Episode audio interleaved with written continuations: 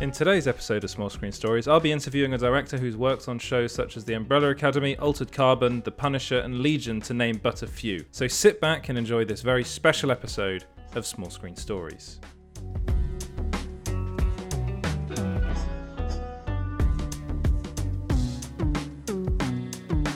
Hello, welcome back to Small Screen Stories. This is a podcast where I usually go through all the news of the week in the worlds of entertainment and pop culture, and I also review some stuff every now and then. However, things seem to be changing slightly of late as I've been given the opportunity to interview some really interesting creators and directors. This week I got to chat with Jeremy Webb. Jeremy has worked on some of the most popular shows around. He's helmed episodes of The Umbrella Academy, Altered Carbon, The Punisher, Downton Abbey, Runaways, Legion, Fear the Walking Dead, Masters of Sex, Elementary. The list is literally endless. You should go and have a look at his IMDb page because it is very impressive. He was kind enough to take some time to talk to me this week about his career, working with Netflix, and what's going to happen to the entertainment industry once this pandemic is finally over. So, without any further ado, here's the conversation I had with Jeremy Webb. So, well, first off, um, I'd like to thank you very much, Jeremy, for agreeing to do this. It's very nice of you. And um, absolute, uh, absolute pleasure, Ed. Uh, as I said, I've been spending quite a lot of time at home so it's uh, it's nice to have something in the diary. yeah. Well, that, that, that's something that is actually what I wanted to get onto. So I suppose we can start off with that. Is just what's what's it like in the entertainment industry at the moment um, after well during this whole coronavirus situation? What's what's it like for you? Uh, well, it's it's paused. I mean, uh, uh, I was it was all going great. Uh, started the year. Um, just sort of uh, well, the end of the year was just finishing off um, post production on um, uh, the Umbrella Academy season two finale, uh, yeah. which uh, which is uh, coming to Netflix in about eight weeks. Just yeah. a little plug in there. July thirty first, it uh, dumps onto Netflix, so that's great. Um, Steve Blackman and his team have managed to um, finish off post through you know the, the wonders of doing kind of remote ADR with cast doing bits of ADR on their iPhone. Yeah.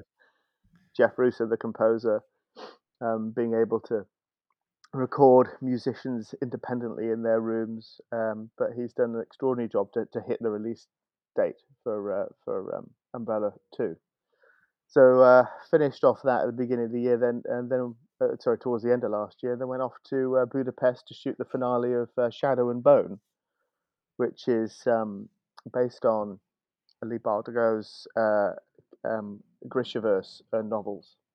Yeah. Um, which I don't know if you're aware of, has a big following, and it's been turned into a an eight part um, series for Netflix by the producers of uh, Stranger Things. Hmm. And uh, with the with um, um, uh, Eric Heisserer, the uh, show running, um, yeah, chap, the chap who obviously adapted um, uh, Arrival. So mm-hmm. uh, that was great. Um, finished that and uh, came back from Budapest at the end of uh, February, sensing that things were changing quite rapidly. And then with a, within a week, we were uh, locked down in LA um, with um, anything that I was sort of hoping would, that would, uh, you know, happen later in the year clearly very paused, and that's happened obviously around the world. Um, with uh, productions being, uh, you know, delayed. I mean, I think for months. Uh, I, I mean, I really don't. I mean, there's a few glimmers of hope with some productions. I was reading something today in Deadline about um, this uh, new Stephen King adaptation of Children of the Corn being shot down in uh, in Australia. Um, has been shooting through through the um, uh, through the pandemic um, with and, and and having some success at doing it by you know, having a band system that with different color codes and and um, and only a certain mem- people with certain colored bands are allowed access to all areas. But it's and I think also uh, they quarantined the whole crew for two weeks before they started filming, and um, there are various things that are beginning to be put in place. I think by a number of productions to do with testing and isolation. Obviously, everyone wearing masks, obviously keeping the two distance um, thing going on, and um, and and slowly productions are beginning to figure out how to do it. But uh, one thing's for sure, it's all going to take a lot longer, and it's all going to cost a lot more money until there's a vaccine.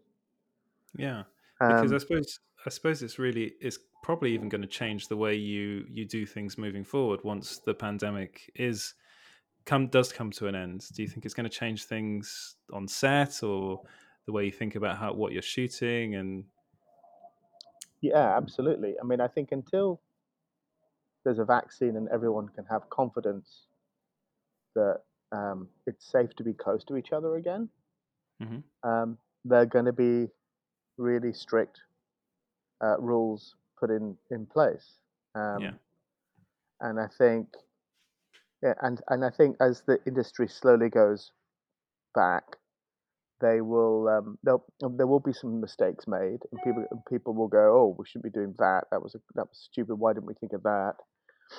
Um, but I think there's a lot of sharing of information happening in the business about how to do it and how to do it um, quickly um, and how to do it safely.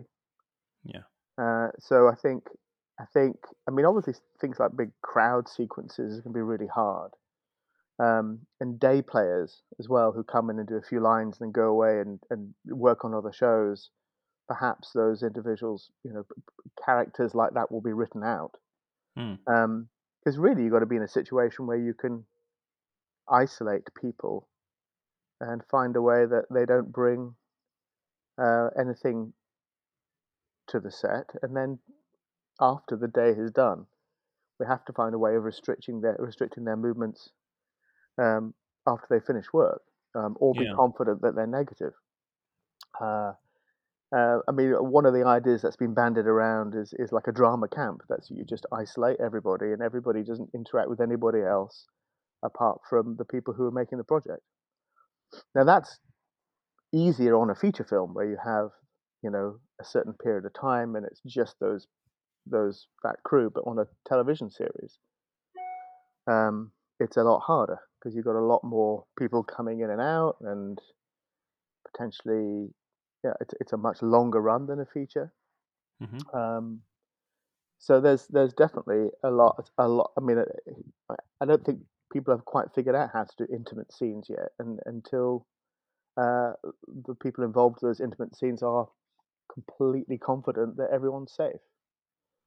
Mean, it's, Um, it's going to be a, it's going to be a really strange time moving forward because you've got to it's just you've got to think about so much more than Yeah. you ever did before. So it's um yeah, I, I, I I don't know how it's also you've got to think about where you're shooting as well because I know like for features and things a lot of a lot of things were shot in places like China for instance and you think well and the amount of travel that's required to shoot a, a movie or a TV show is just is is ludicrous so how do you get around all that yeah. And no, it's it's definitely a massive headache, and yeah I mean also the nature of insurance as well. Um, yeah I mean, you're not going to get a major star to sign a waiver saying, um, if I get seriously ill, I'm not going to sue. yeah Um, I think so. What's happened in New Zealand, the way they've got around that is, I think the government has underwritten the insurance, um, Okay. uh, which has enabled them to figure out ways for a cast not to have to sign waivers. Um, but hey, I don't. I mean, you know, as soon as you start getting into insurance here in the US, uh, I mean, that's I, I'm not quite sure how that's going to be figured out. But it but it will be figured out. Um, it's uh, it's just how and when, and there's a there's a, a lot of people cleverer than me that uh, that are kind of thinking about it a lot. yeah But uh, but I think it uh, from my point of view, um, I mean, I feel as a director, I need to be, you know, I can't sort of not be on set. you know, No. or I, I, I can't. I, I need. I, I certainly need to be within two feet. uh, Sorry, two meters of an actor when I'm talking about a nuance of a performance or an adjustment that needs to be made. yeah Um, so I think ultimately directors are going to have to be part of that. You know, uh, ultra tested, ultra temperature tested members of the crew that that are, you know, in amongst it. But I Mm. think we're going to see a reduced amount of crew members. I think we're going to see a reduced amount of people who actually are on set. Um, I think you know the great video village setup. I think everybody's going to be two meters apart. I think um, uh, you know craft services and ca- catering is going to change rad- radically. Yeah. I think there'll be hourly um, sanitization of, of tools. Um, but the bottom line is it's it's going to be uh, it's going to take a lot longer, and therefore it's going to cost a lot more money. Whether that means there'll be less shows because the money has to be there's no more money and, and it has to be um, you know spread further, so that, therefore there's there's less shows. I don't I, I, I don't know, but then again you've got this huge demand, and this all happened in the beginning of this television explosion. Um, so there's such an appetite for more and more shows. They're getting consumed all the time. Yeah. Um, be interesting to see how that all shakes down. I mean, I mean, obviously, I sorry. I see it. I, I, I see it on the site. Like the amount of the the articles we publish on things like being things being uh, TV shows being delayed gets a a, a really huge amount of traction because people really do care about it. So, for instance, today uh, I think it was the showrunner of uh, Star Trek Picard said that they're going to have to delay the next season, and uh, th- people really care about this. So that there's there is definitely demand for it, and maybe I was thinking about things like the way the Mandalorian's done.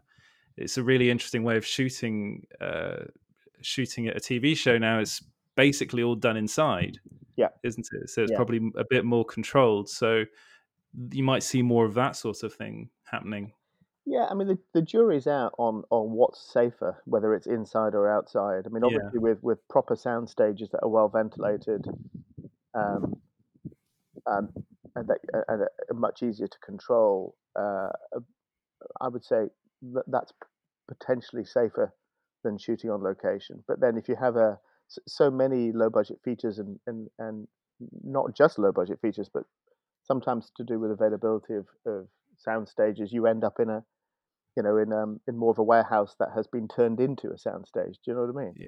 yeah. Um, so and sometimes the ventilation in those is terrible, and they have multiple accesses access into into the space. Um, you know, it could be that you're better off shooting location stuff rather than being shut in there for weeks. Um, mm. So again, there's that's there's a sort of big journey of discovery there to figure out. I mean, my, my hunch is, you know, it, it feels safer outside, um, but obviously, if you've got to do a lot of traveling to get there, a, a long flight. I mean, that, that that's going to be the big the big thing here in the U.S. Obviously, because you know that there's a lot of, I mean, obviously there's a lot of production in Los Angeles, but the other the other production centers offer um, tax incentives for mm for productions to travel and shoot there, you know, be it Atlanta or New York State or um, you know, and Canada as well with Toronto and Vancouver. Um, productions travel to those places because their money goes a lot further because of the tax rebates, and yeah, that equation needs to be poured into it as well. Are, are cast and stars happy to do that amount of traveling in in sealed tubes called aeroplanes with yeah. masks on? Um, yeah, it's uh, it, it's it's it's a big puzzle, uh, uh, and it'll take a while to figure it out. But I think I'm certainly hoping to get you know back into it towards the end of the year. Um, but um, at the moment, it's there's a lot of head scratching going on, a lot of planning. Um, mm. But what has been happening is obviously the writers' rooms have, have continued writing. Um, so there's a you know there's a, a lot of content waiting to be put into production. Yeah, because um, the writers have been very, sort of very busy in their in their virtual rooms. Um, well, that's that's something they can still do from home. So, so yeah, and they have been. Yeah, and and yeah. Uh, there's a lot of prep being done on some productions. It's just the nature of of how we get those cameras rolling again is um, mm. yeah to be figured out. Um, so, how how did uh, how did you start? Because like um you're looking at your uh, your filmography. So it's ma- it is mainly television, the yeah, the things you've worked on. But um, how did you become involved in things? Well, mainly the Netflix stuff you've been doing, so things like um, uh, Altered Carbon and uh, and the Umbrella Academy. How did that start for you? Um, well, I came to work in the states after uh, being nominated for an, an Emmy for, for killing Lady Sybil in Downton Abbey which Yes. obviously obviously makes me very suitable for uh, for, for for directing the Punisher um, Yeah. and, and Altered Carbon. But um, but funnily enough, that break to do Downton happened through working on Doctor Who, and uh, the first episode of Doctor Who that I did had Hugh Bonneville in it, who just uh, finished on season two of Downton Yeah. and uh, um, he was. Uh, this is a an episode in in I think in Matt's second season, uh, The Curse of the Black Spot, uh, which had Hugh Bonneville in it, and uh, he said, um, you know, we had a good experience together. He said, "Well, I'll, I've put your name forward to to go and direct some Downton," and I was a fan. I I, I loved the show. I loved its sort of subtle nuances and you know scenes about things that people shouldn't and weren't prepared to say to each other, or the sort of, sort of subtle sub, sub, subtext of a of a period drama, I thought was quite appealing. So I jumped at the chance Yeah. and um, and landed that script, um, which obviously you know had a, a lot of people saw in the states, and um, you know being being nominated for an Emmy is always a good reason to is a good a nice calling card to get around town and get to America. So um, we came out here and and uh, you know a year turned into what do I am now? We're now year five, and I uh, you know was in, was enjoying doing a lot of American period dramas. Um, but a uh, a producer um, collaborator that I'd been working with at, at the BBC, Steve Lightfoot, uh, was working on Hannibal, and then worked on um, on The Punisher for Netflix, and uh, he he gave me an episode of um, of The Punisher direct to, to, to direct for Netflix, which uh, was a really lovely script, not particularly heavy on uh, on action, but but an opportunity for the for the actors to really shine. And that, um, that episode was the the Judas goats. Yeah. yeah, yeah, in season in season two, and sorry, in season one, and um, so I continued to be involved in that, uh, and and hence, you know, um, and with Marvel and Netflix while that relationship was still going on, which led to doing, you know, more Punisher, um, and some Runaways with Hulu, and Yeah. um, and and some Legion with FX, and then and then um, I think um, Dark Horse uh, I think went went looking at the Marvel director slate and when they were starting to put together a team for the Umbrella Academy, um, and um, and I think because it, it it's it is sort of a bit of a skill set. You're you're doing quite large stuff, you know, stunts and visual effects and and maybe sort of a, a- clever humor. So they they wanted directors that had some kind of track record in that. So I was pulled into that team um, a- and uh, and working with both Netflix and, and Universal con- Content Productions. Um, so that's that's how that happened, and um, uh, that and then that you know that relationship has continued, which has been extremely enjoyable. I mean, the the I have to say that the the series you've worked on, I, I have to say they're just some of some of the best things I've ever seen. You've got stuff like Fear the Walking Dead. You mentioned Legion, The Punisher is an incredible show. Runaways as well, I think, is a really underrated uh, show. Not enough people watch that.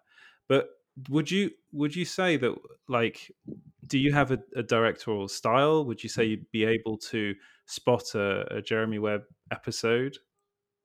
Or is it something that you just have these skills and you, you come in and, and you you basically you're there to kind of do a job?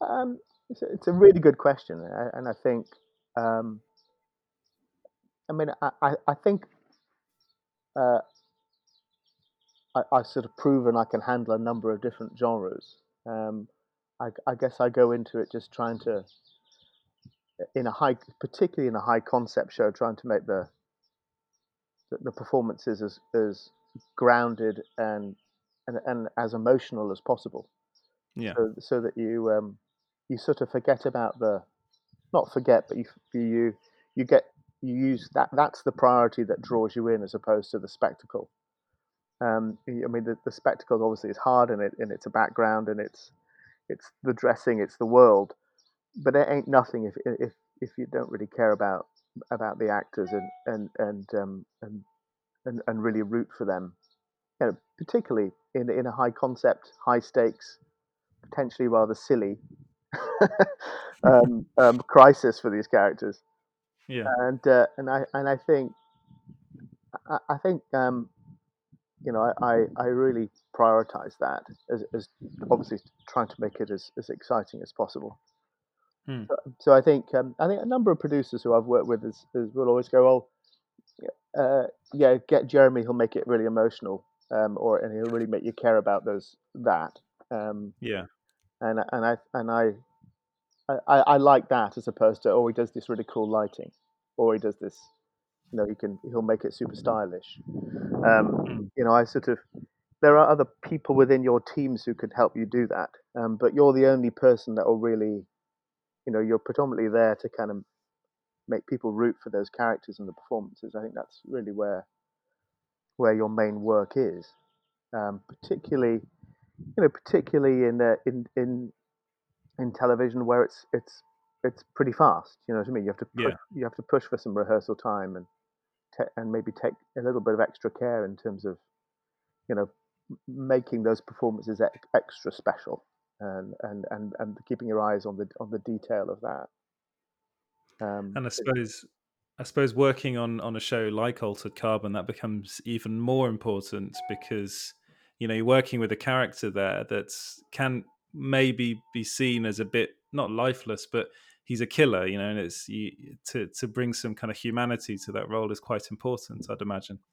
Yeah, I mean, obviously, we, we he was uh, he's a he's a sort of he's still Kovac, but um, Yeah, I think you know Mackie was a was a different version of him to Joel, and uh, yeah, definitely. and and uh, he brought a sort of um, a levity to it, and um, that perhaps wasn't there in the first season. Hmm. Um, I, I think he was, uh, but I mean, I, I certainly thought he was. Um, he, you know, he just he he gave it a, a, a, some more dimensions, perhaps. Um, Yeah, um, I mean, I mean, Joel's an amazing actor, absolutely phenomenal actor. But uh, but I think um, you know M- Mackie bought bought some different colours, which helped. Um, and I also think the show was just a lot more easier to understand. Do you know? yeah, know? yeah, Um, I think the, the first season was was so ambitious and, and tried to do so many things. Um, um, and uh, I think it was a good call to make it a simpler, a simple sort of story of of a quest for Quell and, and an obsession of Quell. Um, and then Mm. and then you could ha- you could have some complex ideas surrounding that, but you, you, just that quest to track her down held it together. Do you know what I mean? I think it just held Yeah. it as a, really good kind of through line, almost a bit like Vertigo. You know, sort of for this obsession for this woman. Um, that's a really that's a really good uh, parallel, actually. Yeah, I didn't think Yeah, about that. yeah, I kind of held on to that and, and discussed that a Yeah. little bit with with the teams, and and um, I think that's just your sort of through line that that kind of keeps you hooked in. Um, but uh, yeah, I mean, I I, I enjo- really enjoy the high concept stuff, and especially with the ambition of, of doing it relatively quickly and and in, Mm. in a fast turnaround in prep. Um, but um, you know, they're they're just pretty pictures without, you know, really getting na- nailing those performances and getting you to care about what's going on. Um, and I I think that's that's really where I, I feel I I put a, a lot of my effort. Yeah. Well, you can really tell because I suppose for me, like looking at Alter Carbon, the last se- the you know season two, um, Bury Me Dead, the episode you directed was I think it it really stood it really stood out for me in in that season as being I I think that was the standout episode. Uh, I, I wrote a, a review about it and I was just Oh, talking great. about how it was the moment I think where I, it, the show really clicked for me Because um, I think see, I think you're right. Season one was very ambitious, and it it felt it's like there's so much potential there, and I think season two was where it kind of really kind of the it the potential shone through, and um, and I think that episode in particular was the one that really really stuck with me afterwards. And Yeah, I um, think well, we, we gave we gave some we sort of gave some good answers there. We started to answer Yeah. questions there, which I think you know, um, which I think audiences were waiting for. I think it was also great to to get out of the studio for a bit. yeah, Um, we were up we were up in the um, up in the in Vancouver rainforests and running around in that stuff, and that was and and, and, and also revisiting some of those extraordinary sets that were built for season one. Um, stronghold sets, which are just extraordinary to, Yeah. to film on, and they, you know, get these extraordinary cranes that are in there and can fly around and do amazing stuff. Um, so yeah, it's great. It was great, but uh, but um, you know, the actors really nailed it, and uh, um, yeah, th- thrilled that you that uh, it it uh, entertained entertained you. Uh, I was wondering, looking looking at your um, the the stuff you've worked on. You've worked with some really just incredible actors, and you talk a lot about how actors are so important to you. Have you have you ever been starstruck whilst working with somebody? For for instance, if I was working with Pierce Brosnan, I think for me that would be quite a big deal. Um, you get used to them. I mean, Yeah. obviously, you, you are aware of their work, um, and and your first day, just like any other actor, um, uh, you have to remember also that that they're very nervous too, Yeah, despite the work that they're done, particularly if they if they're very good. And I think I think um, uh, uh, whatever they say, they're, they're always apprehensive and, and wondering about what you're going to say to them and what you what you're what you're going to ask them to do. you know, Yeah. um, and because every scene is different, every day is different. Um, but but sure, you you are aware of somebody's work, especially if you if you were a real fan, Mm. and then you go through the strange process of then getting used to the fact that they're just another person and, and obviously a very special person, another person who who is looking for or, or may or may not be looking for guidance. Um, and I think all, all you should really try and do is to create an environment for, for any actor to, to, to thrive, really. Um, and, and and importantly as well, not get in the way if they're if they're just doing it. You know, um, I, I don't feel any need to adjust a performance if if if they're bringing it. Um, you know, sometimes if you if you say too much to an actor, you can uh, you can ruin it. yeah, yeah, but there are times where you you know you feel a need to adjust it in some way and and obviously the, the more famous that person is perhaps you need to be selective about what language you use or more importantly what button to press to try and get an adjustment that you're after Hmm. it may be you know some some actors say to you say so do you mean do you want it faster quicker slower you know um, some some Yeah. will say what do I really want in this scene? What am I after? What's motivating me? What what um, what action verb should I use? You know, am I flirting, attacking, or defending? yeah, Um, so different actors work in different ways.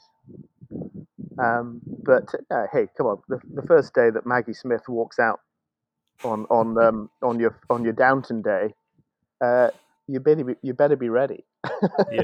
I can, I can imagine that being Um, quite. Uh, Um, but I, I do remember a moment where uh, she came into a room and and, and uh, I noticed this is this is after Sybil had died. She had to come into the room to um, to be with everybody, and uh, hmm. um, the, uh, th- there was a moment that was after I thought I, I that she walked in the room and she didn't look at uh, at Sybil's um, husband Allen, uh, and um, I, I and I just whispered to her and I and I said uh, Allen's Allen's by the window, and she she looked at me and as if to say and she went she went oh thank you so much. And she just thanked me because she, she realized that that perhaps that that should be the first place that she looked when she came in the room you know and i and i knew i wanted that moment.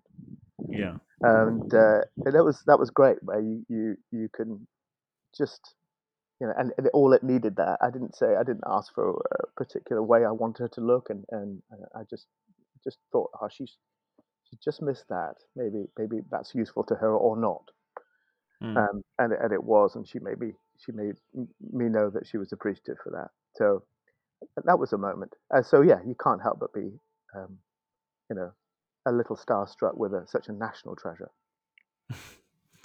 And uh, would you? I mean, do, you talk a lot about um, uh, you know your the way you direct, but do you do you have any? I mean, who were your influences? Who were the the directors that kind of when you first started out, you were like maybe you want to emulate them, or you just liked the way they their movies looked, or or the types of films they worked on, or the types of TV shows they did.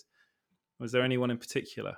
Yeah, I was a big genre fan. I mean, I think um, when I was sort of late teens at sixth form, I was messing around with Super 8 cameras and stuff, and it was mm. it was very much the sort of um, you know all the things that those um, Duffer brothers yeah. uh, are uh, are constantly quoting um, in in their in their brilliant show were, were, certainly my influences, and I remember making a uh, a Super 8 version of of, of a Halloween ripoff um, because I was just so impressed by the tour de force of John Carpenter's kind of non-bloody but but um, tension-filled Halloween when I was that age. Yeah, was was such a ma- it was a huge influence on me, and then obviously, you know, um, Lucas and Spielberg and, and and Landis with an American Werewolf in London. That was definitely my my place, and I, that and and that that's really where I started. I think my, my love of, of that stuff was um, was in the sort of rather fantasy, grotesque, twisted, weird, amazing, emotional, beautiful stuff that those guys were making at the time. You know, and then and then you know you sort of watch the conversation, and then you realize you hadn't seen The Godfather before, and then and then it all sort of grows out from there. And then um, yeah, and then when when I went to film school, I think everybody was that. I think I was the only real Spielberg fan, or, or Lucas, or Carpenter, or Landis fan um, amongst my contemporaries. They were into sort of a lot more sort of you know what I would you know much more sort of European. I, I was more of, a, of the sort of American influence. So that was great. Then it got expanded again, you know, to Bergman and to to Wenders, um, uh, Kieślowski, and, and, and and that's the great thing. You just get you get you see new stuff. You get re-inspired again. Um, but it, it, it doesn't surprise me that I'm here doing American genre mm. uh, at, at, this point because um, I, I, think everybody that you meet at film school say, "Oh yeah, of course he's doing that." That's he took a long while to get back to doing that after doing a lot, a bunch of period dramas. But um, uh, yeah, I don't know why it's so uh, it, it, it's had such a rebirth again of fantasy and, and, and genre. It's uh, it's really it's huge now, and um, yeah. I think that's going to be one of the things within you know th- this period of time before we get the the vaccine. Is is you know productions that operate in that genre. It, it's all very detailed and complicated. You know, it's often mm a lot of people, a lot of departments, lots of special effects, lots of stunts, lots of sets, lots of locations. No, well, I suppose it was. Um, I was just. I was going to say that it, you can really tell with what's coming out now, stuff like Stranger Things, that like '80s kind of movies and stuff are really coming back in a big way. Like especially as a source of inspiration. It's like it's just something that people. It seems as though filmmakers and people are being really influenced by them now. Yeah, I don't know why that is. I don't know. Um, it definitely feels. I mean, it feels great for me because that's when I was a teenager. You know. Yeah. Um, and I guess I don't know. I mean, you know, that I guess when we were, I mean, we were so sort of. I mean, I, I was, you know, very kind of inspired and, and had romantic ideas about the '60s when I was 18 or 19. Mm. Maybe it's just that that you know that time where people uh, especially when things aren't partic- going particularly well in our current time. They just hanker back to a time where things seem simpler. Yeah. And and more innocent.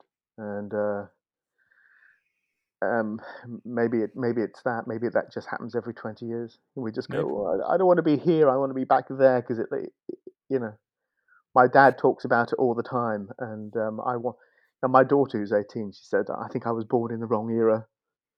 And what you know, she just uh, talks about how how wonderful that period looked, and uh, yeah. my memories of it were certainly that were certainly uh, um, pretty pretty great in in um, in, in retrospect.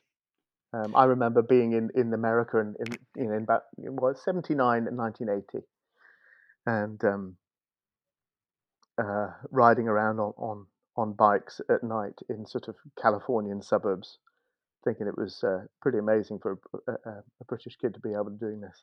Hmm. Um, and uh, and now my my 18 year old does it here, which is nice in in Los Angeles. So, and she eventually pinches herself, and we're riding around late at night, and she says, "It's Dad. It's just like Stranger Things."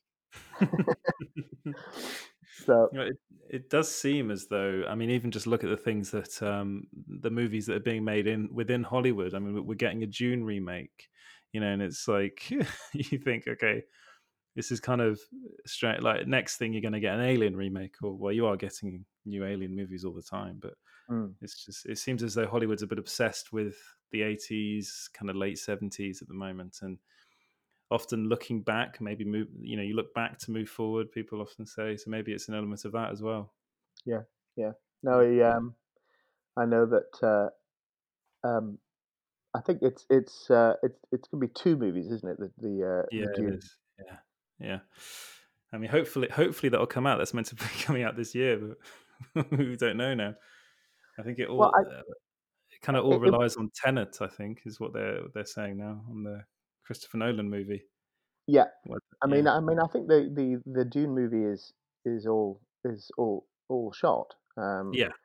Uh, I mean, we were we were in Budapest at the beginning of the year, and a lot of the crew that we worked with on um, on Shadow and Bone um, had been had very recently been working on it.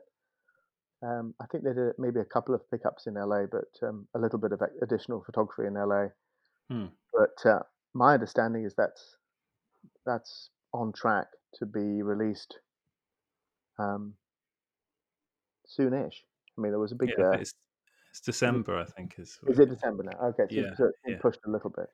Yeah, but it's um, um you just i mean it's even like you know the start you got more star wars movies coming out well they've just ended now but it's like and also was it the uh, previous Villeneuve film was um, Blade Runner 2049 so it really seems as though you know Hollywood is is is looking back at, at, what it did in the past and kind of replicating that but maybe even I don't know making it slightly better. I've heard a lot of people say that tw- Blade Runner 2049 is better than Blade Runner. I, personally I'm not sure Yeah, I, I, for me, um, I, I, mean, I thought it was it was you know, really moody, yeah, uh, and and just like the first one was, and had some lots of really good ideas in it, and um, for me, it didn't quite work. I I, I was I, I it didn't it didn't really work for me, if I'm honest.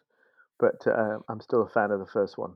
Um, yeah. But you know, I, I think an, an, a noble failure it was just, shot beautifully though. No, so, it's, you know, yeah, extraordinary looking. I yeah. just felt at the end of it, I went, I just felt this voice inside going, "Nah, I didn't really care."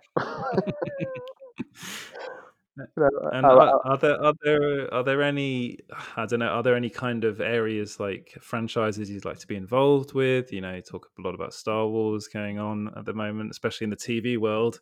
It seems as though Star Wars is going to explode. Yeah, hey, you know, um, would would of course love love to get involved in uh, in in some of that stuff. Um, yeah, I would love to get involved in the in the new reboot of Battlestar.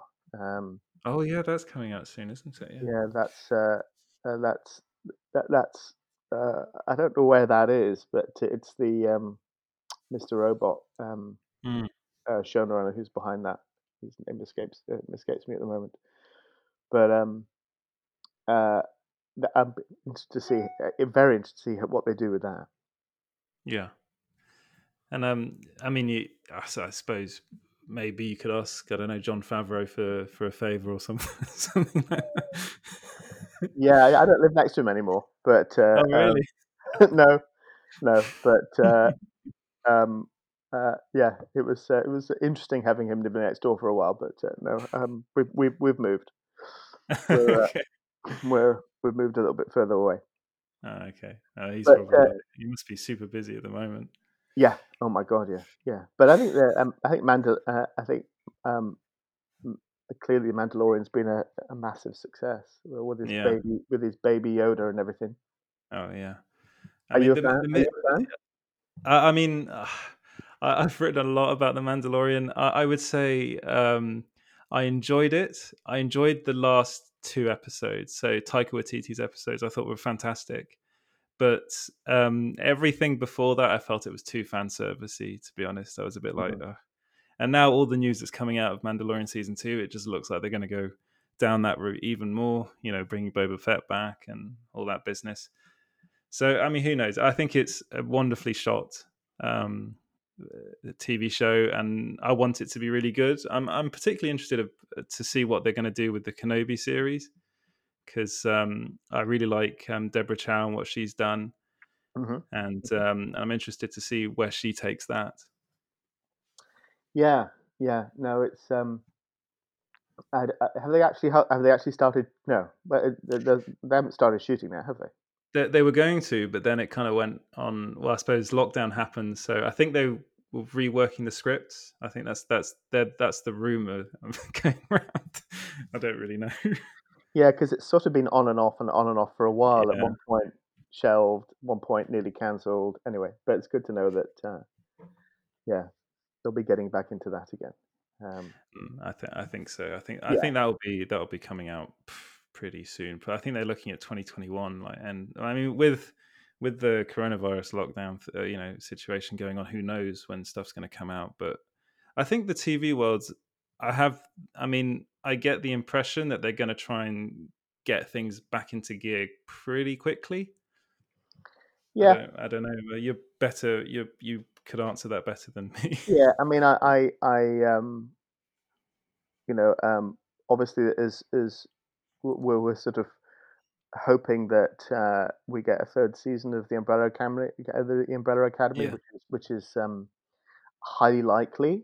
Uh, I, I, think, and, and obviously some scripts have been written, and and I'm I'm very much hooked into to being involved in that again, and and interested in doing that. So the conversations that I have are you know, if this happens and we figure this out. I mean, it's a lot of if, if, if but we're, we're certainly yeah. hoping to, um, subject to being renewed, be getting into that, you know, in the fall and in the autumn time. Um, so, I mean, what what are the conversations like for that? So, do do you? Is it mainly? I suppose it's Netflix really just gauging what the interest is with it, and then seeing whether they want to do it. And yeah, I mean, I, I mean, I think because the first season was was uh, it was very, huge, very very successful. I think. Yeah. Um, uh, and and I, I think season two is even better. Mm. Um, I think there's there's a strong chance. So I think they always they start to put things in place quite early on, um, so we can get ahead of the game.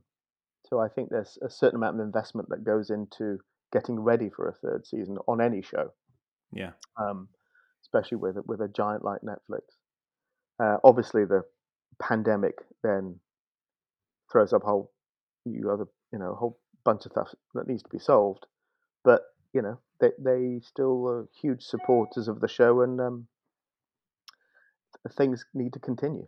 You know, um, and and there's great appetite for it. So uh, at at this stage, it's a it's about you know figuring out you know if it's. I mean, there are there are plans in place. Mm-hmm in a process in place um, to be ready once the order has been given. I mean, what's what's really interesting about the Umbrella Academy? Uh, uh, my my family they live in France, and just seeing how popular that show was in kind of Europe as opposed to kind of Anglo-Saxon regions, let's say. It yeah. seems as though it was it, it really was popular in in places like France, in Europe, in Spain, in Italy. And I, I, I think I don't know. Maybe it's because it's kind of almost like a, I don't know, more kind of adult version of X Men. Maybe mm. it's like it's, it's quite a wide. It has quite a wide audience. Yeah, um, it's a big international show. I mean, the last conversation yeah. I had with um with with Steve Blackman was, uh, we've done well, but at the moment there's a, a logjam of shows trying to get dubbed into different languages before they can be released onto Netflix, and we're one of them. Okay. so uh, that hurdle somehow has appeared to have been uh, crossed uh, after yesterday's announcement. Um, yeah. So that so because he was he was concerned that perhaps it would it would be you know delayed even further.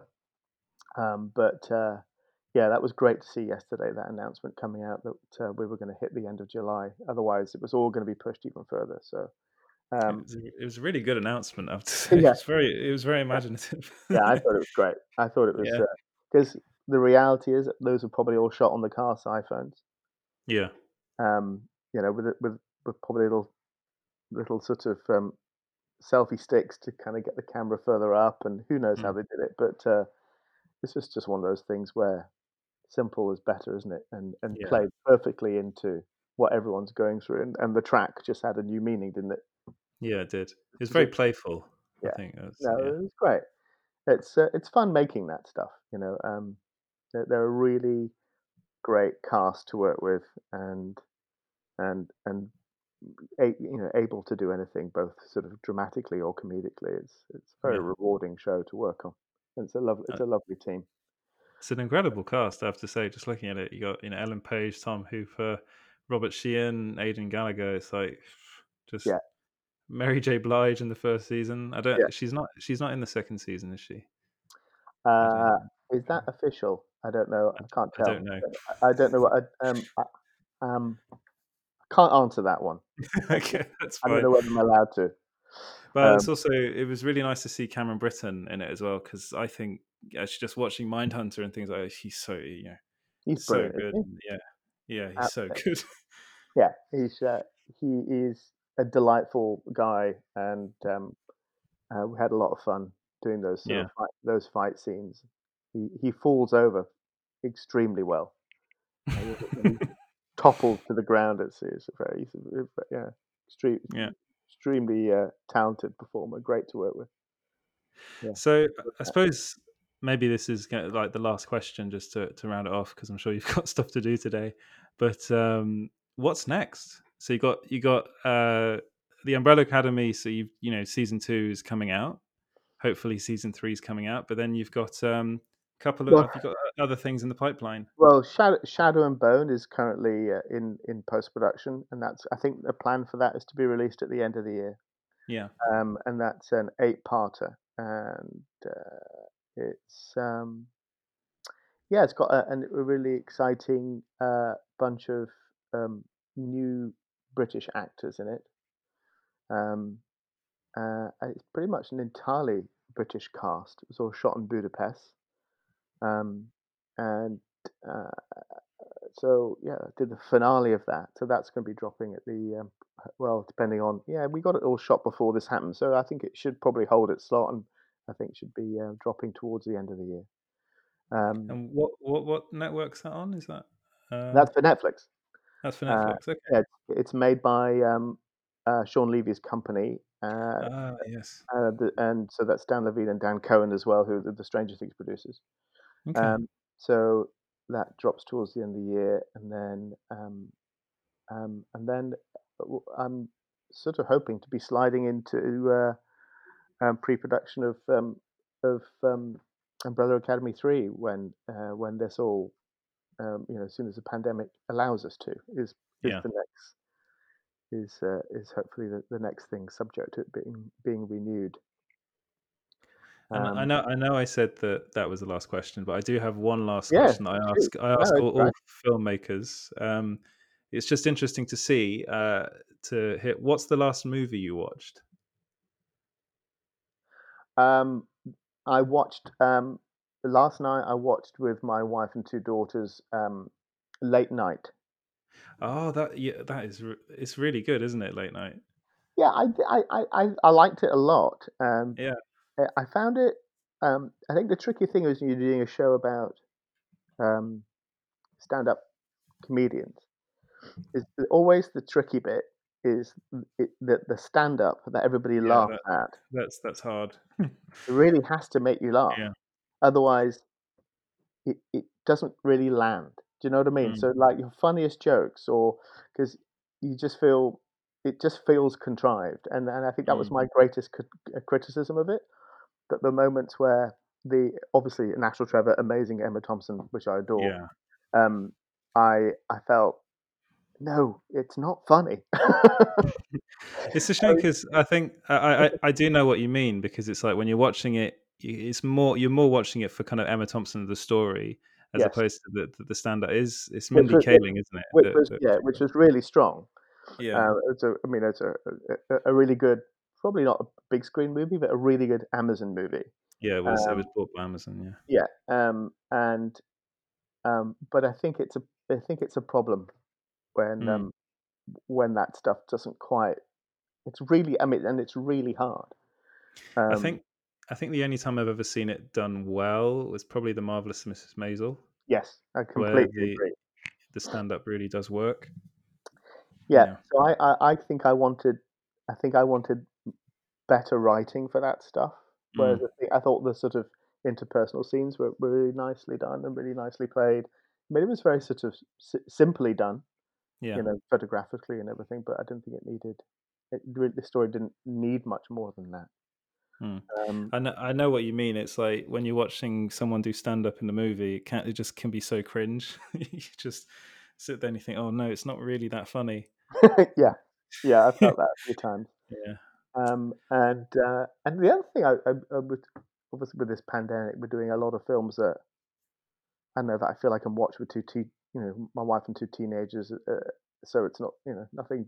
A sixteen-year-old, well, fifteen-year-old and an eighteen-year-old. Um, I tell you what, I also thought was was really smartly written was um, was Long Shot. Oh yeah, it's good, isn't it? Long shot. yeah, it's a nice, it's uh, and, and really classy. Um, I think in terms of uh, the playing of it between um, Charlize and and uh, Seth Rogen. Seth was just Yeah, it's it's interesting that I, I just really like seeing uh, Charlize Theron do lots of different things. So I, I think my my wife and I watched um, we we watched that film recently as well, and we just watched Bombshell. right. And seeing seeing her do go from bombshell to long shot is it's just completely crazy. I think she she takes some really interesting roles, and uh, I like this one one of the reasons why I think she's one of one of the one of Hollywood's best at the moment. Yeah, yeah she's she's super smart and Yeah. and uh, and uh, you know really savvy, you know, really excellent producer as well. Yeah, she's good. Uh, but producer, but she can really do sort of slightly edgy. I mean, the lines that she says when she says, you know, you know, goes on all fours on her bed and says to Seth what what uh, she would like him to do to her, which is brilliant, Yeah. absolutely hilarious. You know, Yeah. and his face, I just, you know, and then and then and and but she can also do bombshell. yeah. And and Mad Max Fury Road as well. Right. you think Right. there's literally nothing she can't do. So yeah, so so versatile. but um, it's Uh, uh, uh, well i think i think we're going to do one one last plug i think is uh, just make sure basically what what would you what would you plug i suppose is the last the last thing out of everything you've done if you say there's one thing you need to watch a jeremy webb episode what, what's your favorite Oh, it, it just it's got to be the uh, the season finale of Umbrella Academy season two. ah well done thank you very much jeremy talking dropping onto net, dropping onto Netflix six uh, the thirty first of July. yes Uh, you you you won't be disappointed. It's it's better than season one. thank you very much for taking the time to talking with me jeremy it's been a, it's been a pleasure Pleasure, Ed. So there you have it. That was my conversation with Jeremy Webb. He was lovely, and thank you so much to him for taking the time to talk to me. It was really kind of him. It's really interesting to get to talk to someone that's directed so much great stuff. He's directed episodes of TV shows that are on Netflix that are, that are just fantastic. You look, you have to look at the Umbrella Academy. It's it's really good. Altered Carbon season two is fantastic. I'm really excited to see the Umbrella Academy season three he's got a whole load of other stuff coming out soon as well and it sounds like it's going to be exciting times ahead for jeremy webb. And um, also if you i mean you probably watched his episodes the episode he did on downton abbey which was nominated for an emmy. I really i'd highly recommend you watch that because it's a very special episode. And he's also directed some episodes of doctor who merlin shows like that. So he's he's done a lot of stuff and, he, and it's very varied stuff and all really good. And it's just it's lovely to talk to him and it's very kind of him to talk to us and hopefully we'll get to talk to him again and that was it that's that's it i'm well we merely scratched the surface of uh, of Jeremy Webb's career and all the things that's going on at the moment with the coronavirus situation. But please go and check out Small Screen, which is at www.small-screen.co.uk for even more pop culture news, features, and reviews. You can also find us on Facebook, Twitter, and Instagram at Small Screen GB. And thank you so much for listening, and I'll see you back here same time next week. Thanks again, guys, and goodbye.